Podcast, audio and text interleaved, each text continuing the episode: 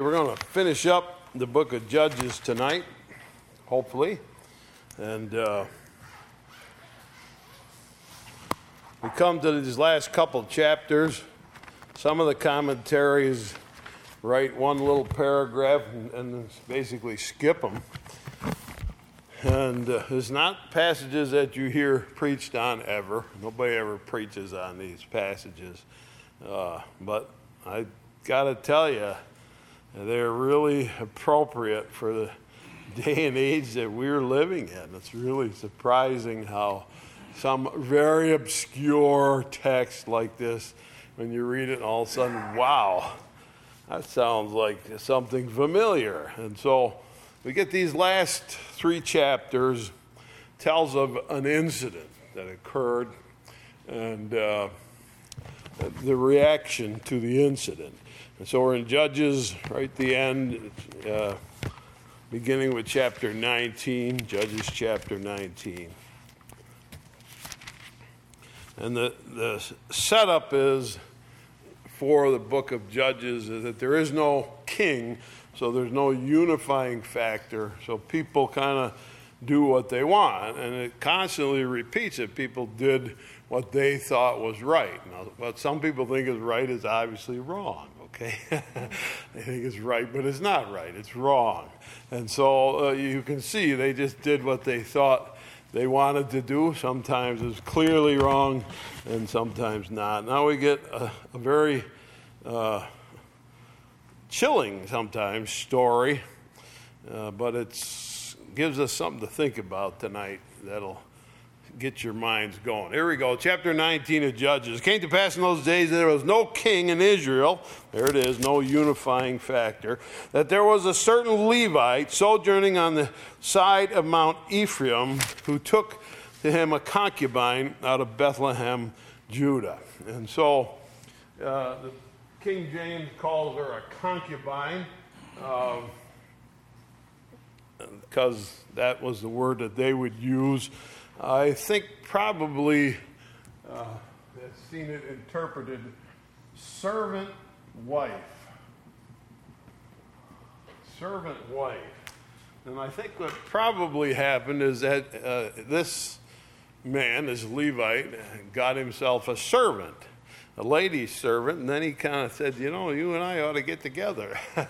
and so uh, she became his wife doesn't really say whether they were legally bound together or not. It hints that maybe they weren't, uh, but I think they probably were in some simple way. And so, uh, basically, a concubine in the King James would be a, a, a, servant, a lady who he's hired to be a servant and has developed a relationship and is now become his wife. Verse 2 And his concubine played the whore against him, went away from him to her father's house to Bethlehem, Judah, and was there four whole months. So she cheated on him. Okay? So we have, we start out, right? Let's get right into it here. Uh, he gets a young servant girl, marries her as far as we can tell, and then she cheated on him and decided it's better to go home than back to him. And so she headed home. Now, the map is going to become really crucial tonight. Um, we got the Dead Sea and the Sea of Galilee with the Jordan River between. And if we always mark Jerusalem there, uh, it's not called that at this time. But Bethlehem is seven miles south of Jerusalem. And uh, we're going to see a place up here called Gibeah, and he's from up a little farther in Ephraim. Uh, he's in, on the side of a mountain up there, Mount Ephraim, in the high country. So he's come down and he's uh, married this lady from Bethlehem. She's cheated on him. And so she went back home to her father. So, how's it going so far? How you like the story so far? Got a soap opera going right away. uh, as we sometimes do, because the Bible doesn't pull any punches, it tells you what's what. And her husband arose and went after her to speak friendly unto her and to bring her again, having his servant with him and a couple of asses. And she brought him to her father's house. And when the father of the damsel saw him, he rejoiced to meet him. And his father in law, the damsel's father, retained him, and he abode with him three days, so they did eat and drink and lodge there. So he has gone from Ephraim down to get his wife. He says, Come on, let's go home. And, and one of the things about divorce, you understand the Bible says there are grounds where it, it would be allowed, and, and cheating on somebody is one of those grounds. When somebody cheats on another person. It's up to the other person do you want them back or not? And when people ask me, I always say, You say yes. You want them back. I say, But I don't want them back. I know you don't. But what we have to learn, and, and for every single relationship you ever are in, forgiveness is an essential element. We're going to learn to forgive. You can't get along without forgiving because somebody's going to do something to you all along the road in life. And you're going to have to learn to forgive in order to get along. And so I like what he does. He's going to go get her. She cheated on him, yes, and took off. He's going to go bring her back. And he says he speaks softly, comfortably, friendly to her. And I said, Come on, let's go home. Let, let's go home, you and I. And she, he meets her father, apparently for the first time, and her father likes him. Yeah, stay here, relax, sit here and eat. And so it seems like a pretty happy thing. Verse 5 And it came to pass on the fourth day they arose early in the morning that he rose up to depart. The damsel's father said to his son in law, Comfort thine heart with a morsel of bread and afterwards go your way. And they sat down, did eat and drink, both of them together. For the damsel's father said to him, Be content, I pray thee, tarry all night, let thy heart be merry. So he said, Come on, stay another day. It's all right. We love having you here. Stay another day before you go. Now, there's an important phrase there in verse 3 or 5. It says, It came to pass the fourth day when they arose early in the morning. Don't forget that now. It's an important phrase. All right? So he rose to depart, and his father in law urged him, therefore he lodged there again. He rose early in the morning on the fifth day to depart, and the damsel's father said, Comfort thy heart, I pray thee, tarry until afternoon. He won't let him go. And it's not because he doesn't like him or any other thing, but he says, I want you to stay. I'm having a good time. Why don't you stay? And you have had company like that, haven't you? You've had some, you're okay, you can go, it's all right. But it's nice to have some company that comes, sit down, relax, don't go anywhere. Let's, let's have a nice talk together. Let's enjoy a little time together. And I remember when Uncle Ad came, it was always, man, my mother put on the best table you could find. and we urged him to stay, but he never did. He's always in a hurry. So off he went. So, it's been five days now, right? Three days and then stay for breakfast and he stays all day. Now the fifth day, he stays. It says they tarried till afternoon. All right, watch the timetable. Verse 9. When the man rose up to depart, he and his concubine, his servant, his father in law, the damsel's father, said to him, Behold, now the day draweth toward evening. I pray you tarry all night. Behold, the day groweth to an end. Lodge here, and thy heart be merry. Tomorrow you get up early, go your way, you mayest go home. The man would not tarry that night. He rose up and departed. He came over against Jebus, which is Jerusalem. There were with him his two asses, saddled his concubine was also with him. And when they were by Jebus, that's Jerusalem, the day was far spent. So his goal, where he was headed, was up here, the place called Shiloh.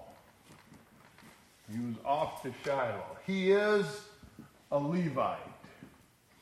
He's from the tribe of Levi. And the reason he's going to Shiloh, he's a Levite. He's got work to do there. He's appointed to go there and serve in the tabernacle that's set up in Shiloh. So he's going to go to Shiloh, and every morning he gets up to, in Bethlehem. I got to leave early, got to go. Oh, stay, stay. And he keeps saying, I got to leave early, and that's all he's staying. Finally, the fifth day, he leaves, it says, in the afternoon. He can't make it from Bethlehem to Shiloh in a half a day. Now, if he left early, and of course they're walking with, along with donkeys, he could make it to Shiloh by nightfall. But he doesn't leave early, he leaves late, and that's an important thing. Uh, it's important to remember. Why is he going to Shiloh? Because he has duties there. He's a Levite. He has duties to do. And so uh, uh the, the thing is linger or go? Do you linger or do you go? Well, the question is, does you have duties? You got duties, you got to go. You cannot linger. You got to go. I was happy in my house growing up. My mother and I always got up and got everything together early, so we were a half an hour early before it was time to leave. And we both paced the floor waiting for the other people who never got ready until the last possible second. And she'd say to me, You and I, you and I are going to be on time. Everybody else is going to be late. Yep, always was. But that's a good quality uh, because if there is a duty to be done, you got to go. Got to go do your duty. Got to get up and go when there's duty to be done. Lingering, lingering, lingering is not good. And so he lingered, and now when it's time to stop, he's only got seven miles. He's by Jerusalem. He doesn't want to go into Jerusalem because Jerusalem is under the control of Jebusites. And in the beginning, when they were supposed to clear out all the people in the land, they didn't get these Jebusites, and so they had Jerusalem. That was their city. And they kept it for years and years until David finally took it. And so these are leftover people who were supposed to be booted out of the land. They now have Jerusalem, so the Levites Well, I can't go there. It's a bunch of foreigners. So we'll go a little bit farther. Verse 15. And they turned aside to go in to lodge in Gibeah, which is another few miles up, not to Shiloh yet, but it's a, a couple more miles up past Jerusalem. And they're going into Gibeah. When he went in, he sat him down in the street of the city, for there was no man that took them into his house to lodging. Now, the rule in Israel was there's no motels hotels and like that. When anybody comes into town, you take them home with you. First person to take them home is the best person there. He always took everybody home. Hospitality was the rule, all written out in the Bible. You're to show hospitality to strangers wherever they are. And so that became the way in general in Israel. If you're traveling, you, people take you home. That's what they did. But he goes into Gibeah and nobody offers any lodging. Now remember, he's with his wife, too. So there's, there's a couple of them. Verse 16 Behold, there came an old man from his work out of the field, even which was also of Mount Ephraim, and he sojourned in Gibeah with the men of the place were Benjamites. So uh, the city of Gibeah belongs to the tribe of Benjamin. They're from the tribe of Benjamin. This guy, this old man who happens to be living there, working there, is from Ephraim, same place that the Levites from. So he recognizes him or something. He says, Look, uh, you, you got to come with me. Verse 17. When he lifted up his eyes, saw a wayfaring man in the street of the city. The old man said, Whither goest thou? Whence comest thou? he said, We are passing from Bethlehem, Judah, toward the side of the Mount of Ephraim. And thence I am, and, and to Bethlehem, Judah, but I am now going to the house of the Lord. There is no man that receiveth me to house. So he's going to Shiloh, where the house of the Lord is. He's a Levite going to Shiloh. And so nobody lets me in, so I'm just going to sit out here in the street. In verse 20, the old man said, Peace be with thee. Howsoever, let all thy wants lie on me, only lodge not in the street. Don't stay outside. Come in. There's a little warning. It's a little more than just hospitality, although it certainly is that. There's more than that. Verse 21. So he brought him into his house, gave provender unto the asses, and they washed their feet and did eat and drink. Now they were making their hearts merry. Behold, the men of the city, certain sons of Belial, beset the house round about, beat at the door, and spoke to the master of the house. The old man says, saying, Bring forth that man that came into thine house, that we may know him. All right. Now, it's a bad place. There's people who saw him come into town who offered him no place to stay. And now he's gone in with the old man from Ephraim. They're in the house and they're pounding on the door. Bring that man, that guy that just came out here. We want to have sex with him. That's what it means. We want to know him. All right. Whew. Verse 23 And the man, the master of the house, went out to them and saith unto them, Nay, my brother, nay, I pray you, do not so wickedly, seeing that this man is come into my house. Do not this folly. Behold, here is my daughter, a maiden, and his concubine. Them I will bring out now, and humble ye them. Do with them what seemeth good unto you, but unto this man do not so vile a thing. Say, well, that doesn't sound like a good trade off. Does this sound familiar? It should sound perfectly familiar to you because it happens a second time in the Bible that this exact situation has happened. If you go over to Genesis in chapter number uh, 19. Genesis chapter number 19.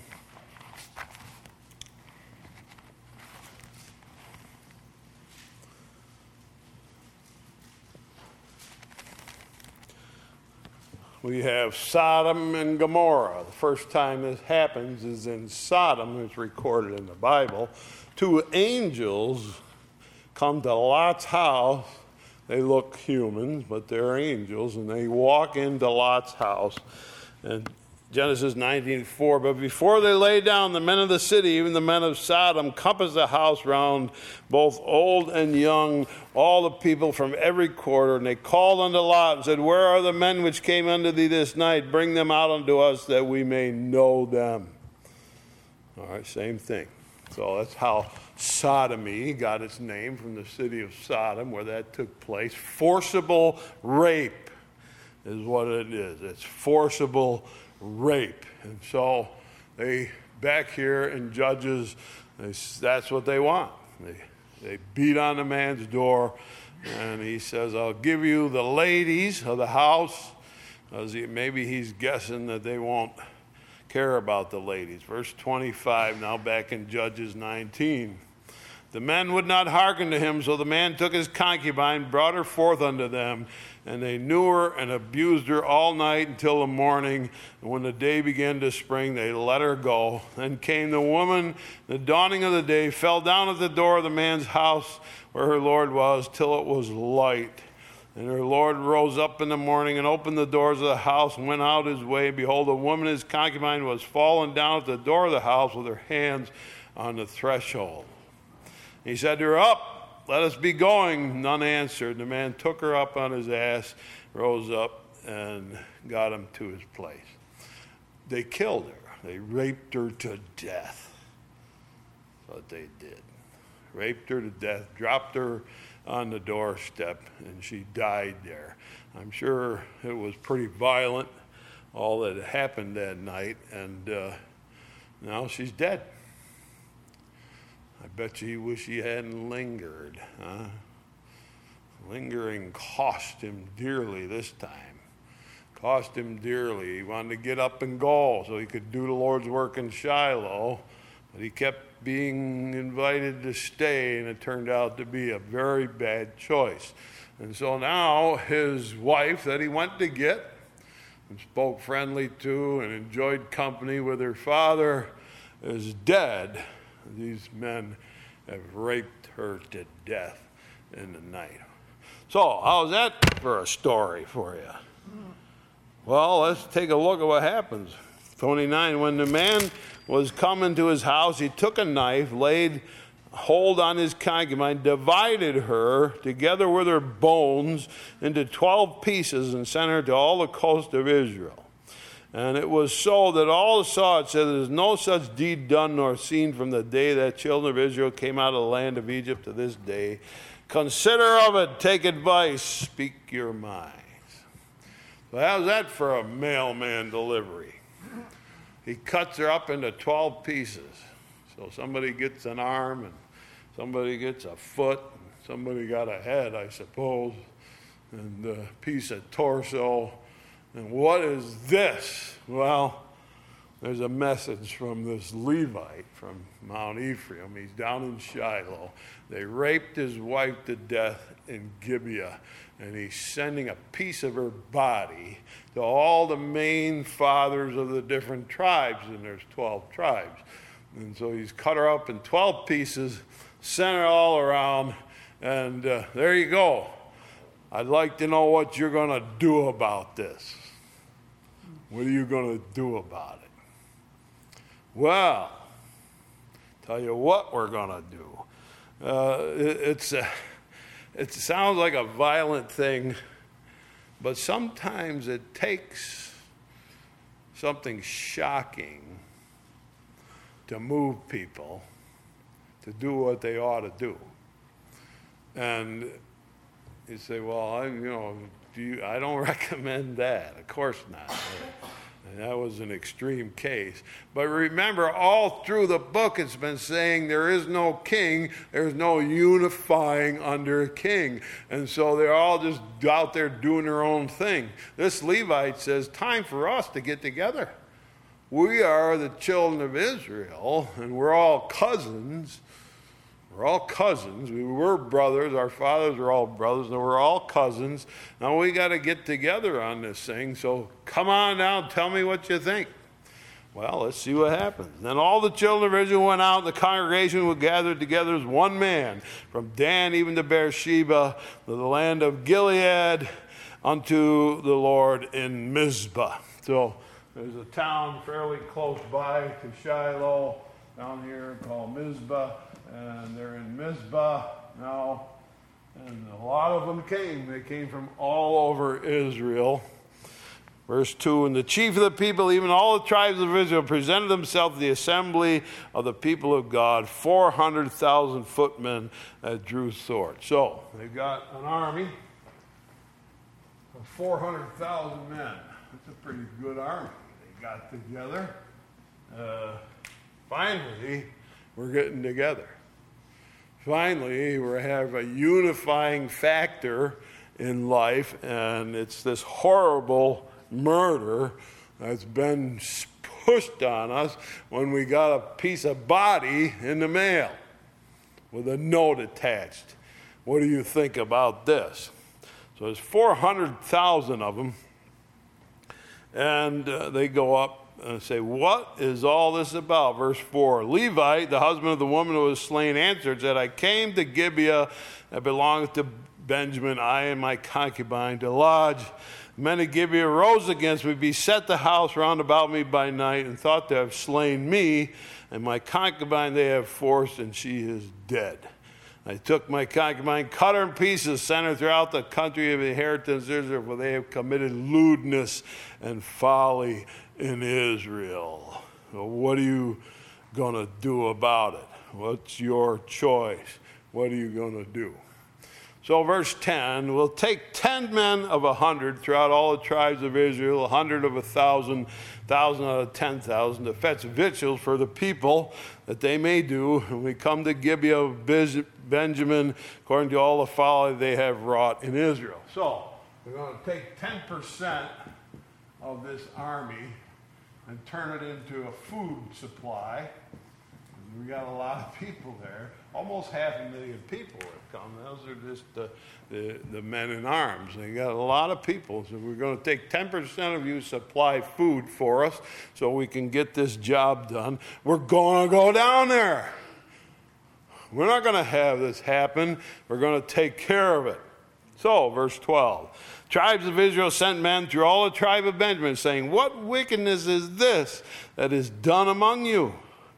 You guys let that happen. Now, therefore, deliver us the men, the children of Belial, which are in Gibeah, that we may put them to death.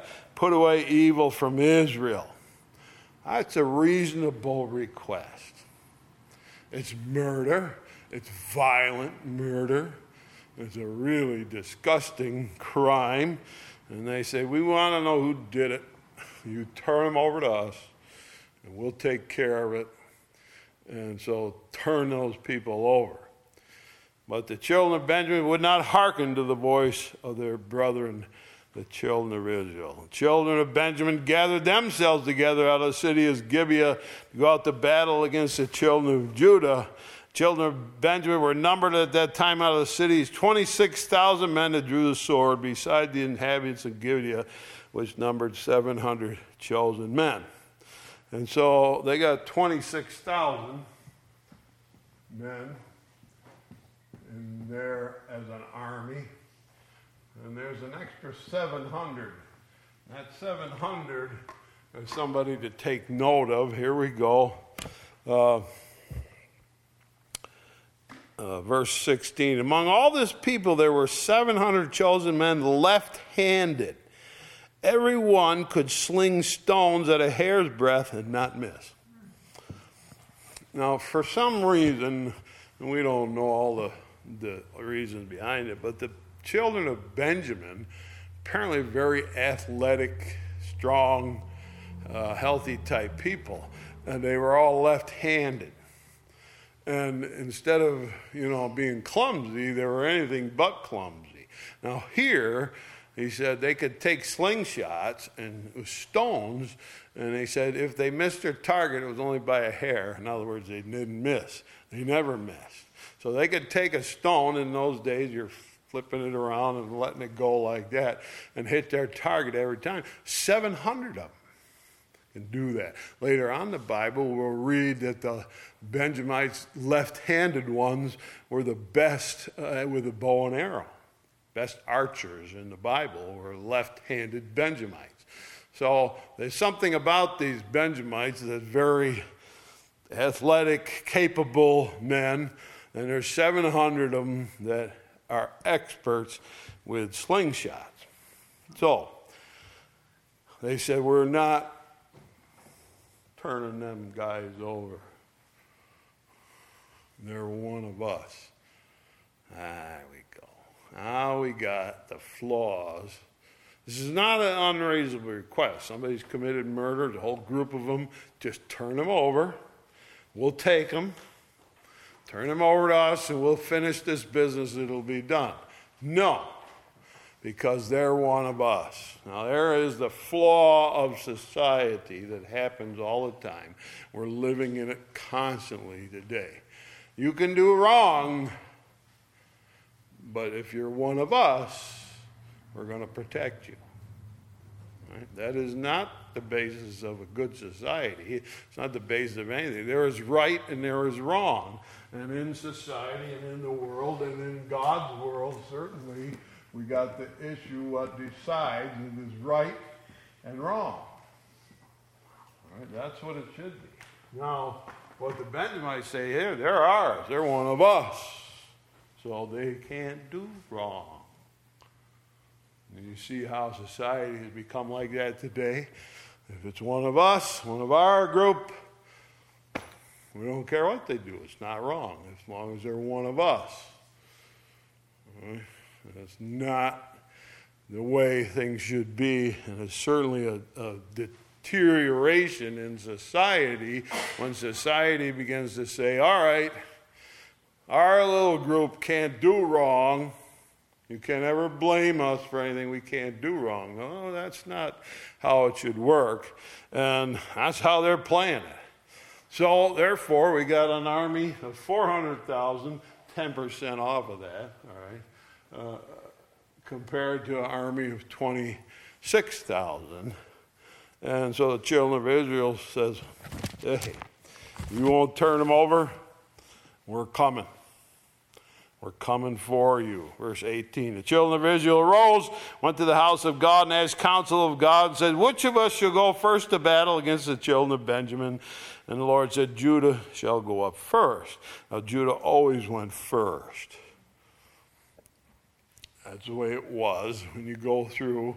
The leading tribe was Judah. And the reason Judah was a leading tribe is because out of Judah was coming the line of kings first one in the tribe of Judah is David. All right, and then on down all the way down till, of course, Christ is from the tribe of Judah. Jesus is from the tribe of Judah. Right, so the tribe of Judah were supposed to lead. Who's going to lead us into battle? Judah. Go up. So here we go. And we got the battle ready to go. 19. The children of Israel rose up in the morning and camped against Gibeah men of Israel went out to battle against Benjamin. Men of Israel put themselves in array to fight against them at Gibeah. And the children of Benjamin came forth out of Gibeah, and destroyed down to the ground of the Israelites that day twenty and two thousand men.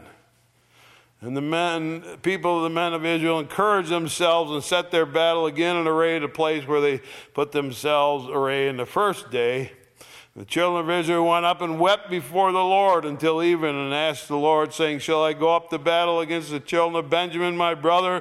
The Lord said, Go up against him. And the children of Israel came near against the children of Benjamin the second day. Benjamin went forth against them out of Judah the second day, destroyed down to the ground of the children of Israel 18,000 men. All these drew the sword. So we got 20,000 and 18,000. We have killed 38,000 Israelites. First day, two days battle, and the children of Israel got whipped soundly. What's wrong with that picture? How did that happen? What was that all about? Well, one of the things that historians say is that the city of Gibeah was on a real high hill strategically placed on a high hill with, with a walled city. And so you're charging up the hill. You're Israelites. You're all set to go, and you got a sword or a spear or whatever, and you're charging up the hill. It's not easy to get up the hill. You're climbing up towards that city, and here they come. They're slingshots. Fix you good. We can put a stone right between your eyes. When, when, when. And those guys are knocking down them Israelites so fast that you can't even get them out of the way fast enough. First day, they get what, 20,000 of them? Next day, 18,000. Thousands of people dying.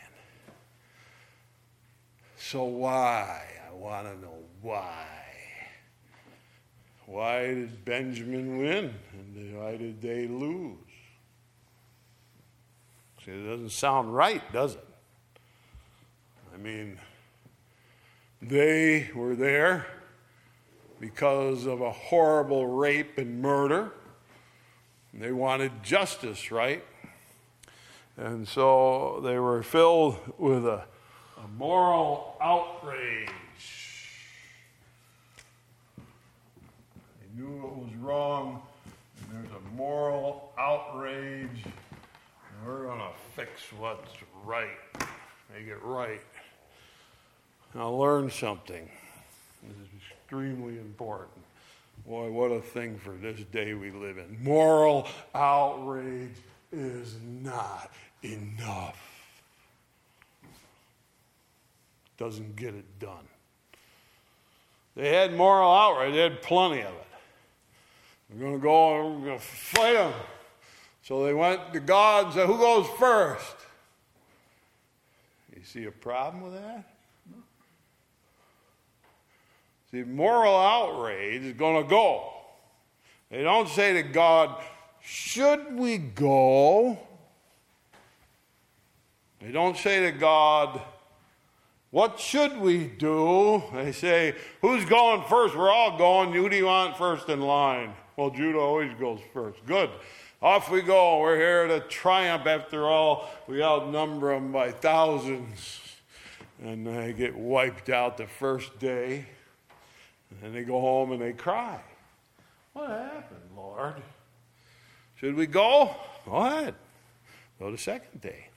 Moral outrage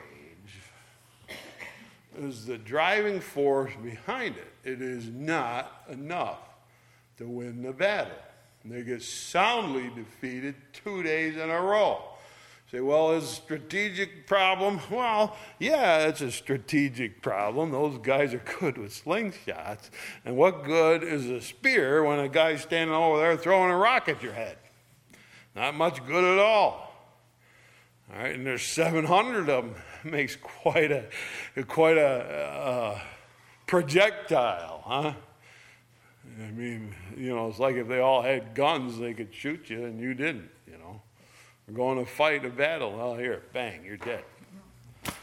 So you say, well, is it all strategic? No, it's not. God helped Samson with the jawbone of an ass, right? And he killed a couple thousand men with a jawbone of an ass. So, why are they failing? Because they didn't say, God, tell us what we should do. They said, here's what we're going to do, God, and we're going to take care of this moral outrage that we're feeling. And God said, think you got it together? Pretty self confident, aren't you? Go ahead. Have at it. Wow, did they get robbed. So they cry to the Lord the second day, Should we go? Go ahead. Now, by the third day, where's that self confidence? now you know you can't do it just on moral outrage.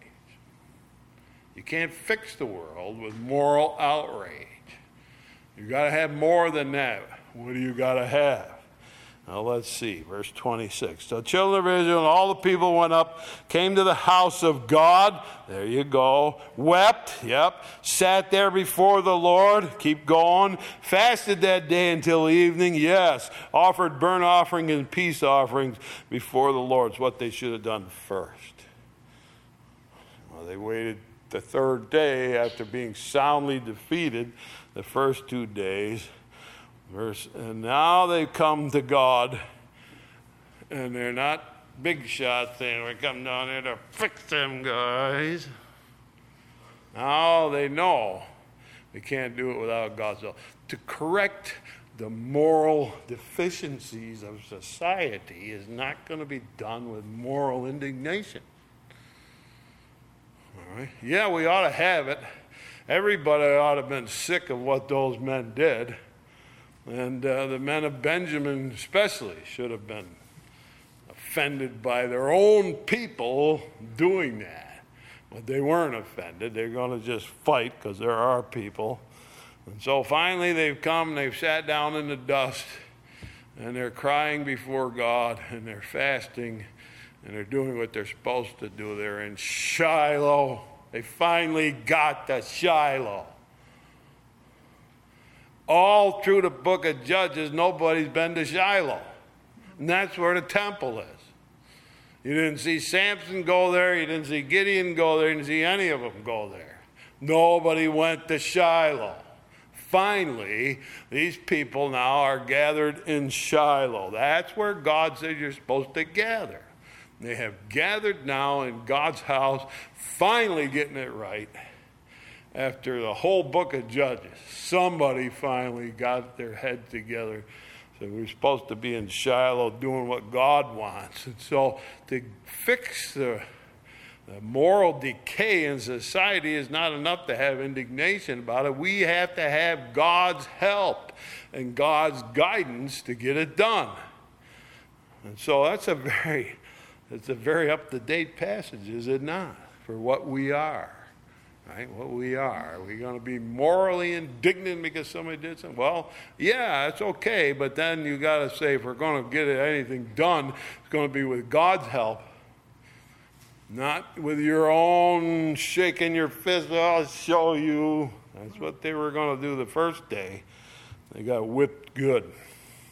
Verse 28 Phinehas, the son of Eleazar, the son of Aaron, stood before it in those days, saying, Shall I yet go up to battle against the children of Benjamin, my brother, or shall I cease? And the Lord said, Go up, for tomorrow I will deliver them into my hand. So, what they do is they got beat twice by slingshots.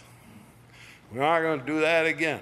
So, they're going to take the old route of Joshua Joshua, the old commander that brought them into the land, came to a little place called Ai, and he got beat soundly there too. He said, Well, how are we going to do this? Well, we need to be a little bit smarter. We need an ambush. And Joshua set up an ambush. Well, now that's what these guys do, just what Joshua did. They sent the guys up the hill. Looks like a whole army coming up the hill. The guys from Benjamin said, Get your slingshots, guys, we'll whack them again. And they go out to get them, and this time they retreat. They keep backing up. We got them on a run. Get after them. And as they walk, get away from their city, then they got liars in wait, people who sneak up and get into the city. Now it's undefended, and they set the city on fire. Gibeah, the place where the, the vicious rape was done, is now burning, and the men who've been fighting out of Gibeah strategically in a good position are now turned around and their city's on fire. And now they got an army coming up back to them, and there's an army up on the hill coming down, and we're going to fix you good this time. And God said, You're going to come talk to me, ask for my help. We're going to get it done. And they got them good. They got them real good. Verse 43 Thus they enclosed the Benjamins round about, chased them, trode them down with ease over against Gibeah toward the sun rising. There fell of Benjamin 18,000 men. All these were men of valor. And they turned and fled toward the wilderness to the rock of Rimmon. They gleaned to themselves in the highway 5,000 men, pursued hard after them to get, get them, and slew 2,000 men of them. So that all was fell that day at Benjamin were 25,000 men. So, started with 26,000, right? And they just killed 25,000. There's a thousand left.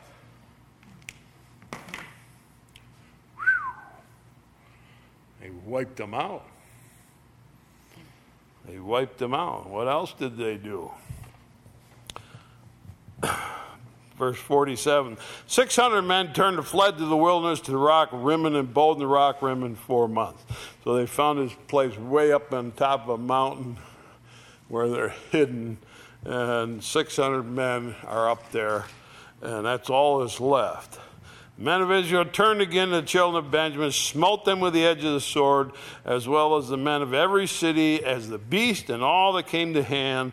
Also, they set on fire all the cities that they came unto. So now, every city that belongs to Benjamin, not just Gibeah, but all the way down across here, there's a group of cities and went to everyone. They killed everything and everybody. It's all gone. All is left of Benjamin is 600 men on the rock. All that's left whole tribe of Benjamin. 25,000 men died. They also killed all the women and all the children. They went from city to city, killed everybody. So, where are we now? Now, what do we do? How's it going? How's that justice thing working out in your mind? Did they overdo it?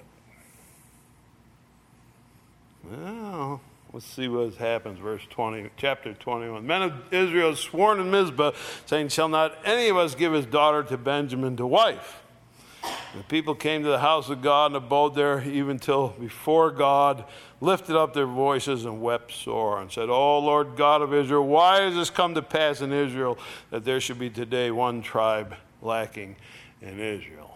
So, they said, they're almost extinct. There's only 600 men left. And when we started this thing, because of the vicious nature of the rape and the fact that the Benjamites were going to stand behind that, say that was okay because it was them that did it, uh, we all made a pledge and they're never going to get one of our daughters to wife. So let's go get rid of them. So now there's 600 left, and they're talking to God, what, what do we do? This is why God has said in the Bible, Vengeance is mine, saith the Lord. I will repay. Vengeance is mine, saith the Lord, not yours. I can't ever give it to you because vengeance tends to overstep, it tends to go too far. And so God says, Vengeance is mine, saith the Lord. I will take care of vengeance. And there's a reason that God said that and took it out of our hands. All right? The reason He took it out of our hands is because we always go too far. We push it and push it, push it. And what we fail to have is the mercy that God knows that He extends. So, how much vengeance does God? Well, there'll be a day for vengeance for God, but most of the time it's mercy and mercy and mercy and mercy, mercy. All right? It's forgiveness and forgiveness and mercy and peace there come a day, God says, when He will take vengeance on the Antichrist and on his forces and on everybody who shook their fist in God's face and said, You're not telling me what to do. You know, well, there come a day when He's going to fix all that.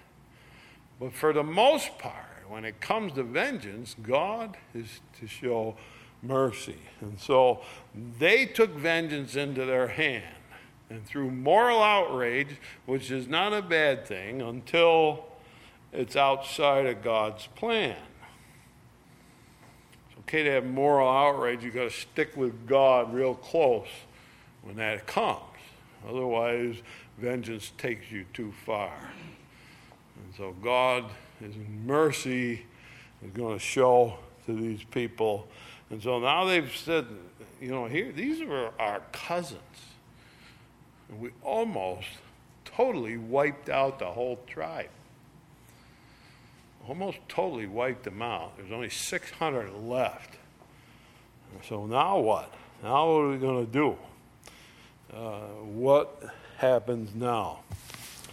So, Let's go to verse 4, 21. Came to pass on the morrow that the people rose early, built their altar, and offered burnt offerings and peace offerings. They got it right. They know how to get to God.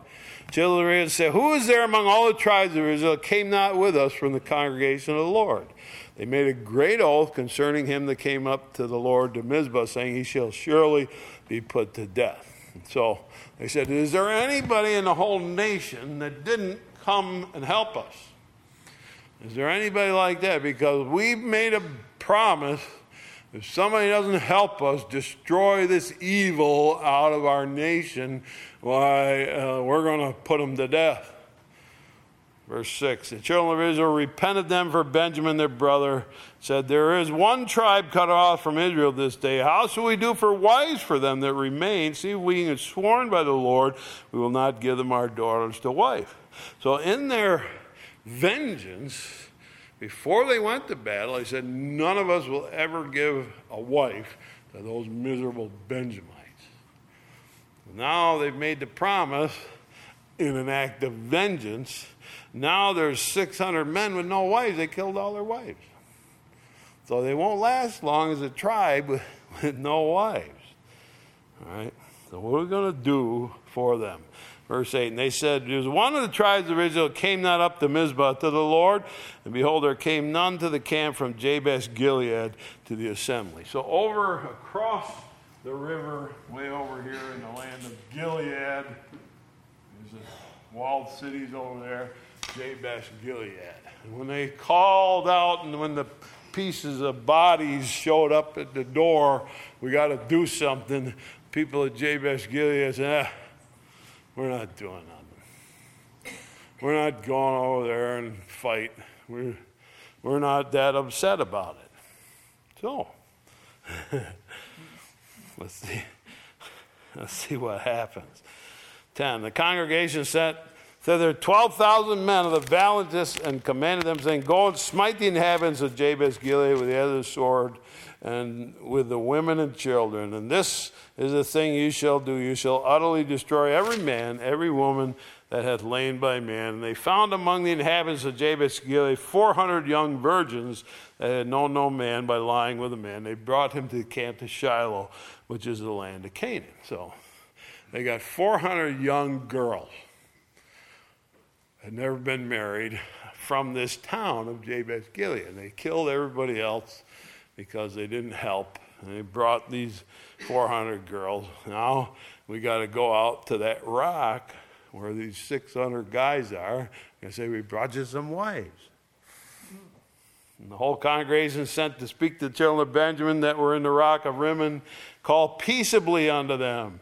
Benjamin came again at the time. They gave them wives. They had saved alive the women of Jabesh Gilead, and so they suffered them not. People repented them for Benjamin, because the Lord made a breach in the tribes of Israel. They felt bad now. They, they'd gone too far. They'd gone too far. They had to find a way, so they took these four 100 women. Of course, there's 600 men, so we're still a little short. So we got to figure out what we're going to do. so it's really an unusual solution here. Verse 19, they said, Behold, there's a feast of the Lord in Shiloh yearly in a place which is on the north side of Bethel, on the east side of the highway that goeth up from Bethel to Shechem, the south of Lebonah. And they commanded the children of Benjamin, saying, Go ye and lie in wait in the vineyards. And see, and behold, if the daughters of Shiloh come out to dance and dances, come out of the vineyards and catch you every man his wife for the daughters of Shiloh and go to the land of Benjamin. so he says every year it's a feast of tabernacles, and the uh, girls go dance. And it's a happy dance. It's Feast of Tabernacles where it's a harvest feast and, and they're all dancing. And it's not a wild dance, it's a nice, pretty, beautiful dance. And they're all dancing there. And so you hide out in the vineyards up at Shiloh. And when the girls are dancing, grab them. Go out and grab them and take them home. That's an unusual solution, I gotta say. 22, it shall be when their fathers or their brethren come to us to complain, we will say to them, Be favorable unto them for our sakes, because we reserved not to each man his wife in the war, or we killed all their wives. And so uh, you did not give unto them at this time that you should be guilty. The children of Benjamin did so, took them wives according to their number of them that danced, and they caught, and they went and returned to their inheritance, repaired the cities, and dwelt in them. And so they got enough wives for everybody by stealing the girls that were dancing. Everybody laid off and said, we gotta, they got to have a wife, so let them go ahead and take the girls.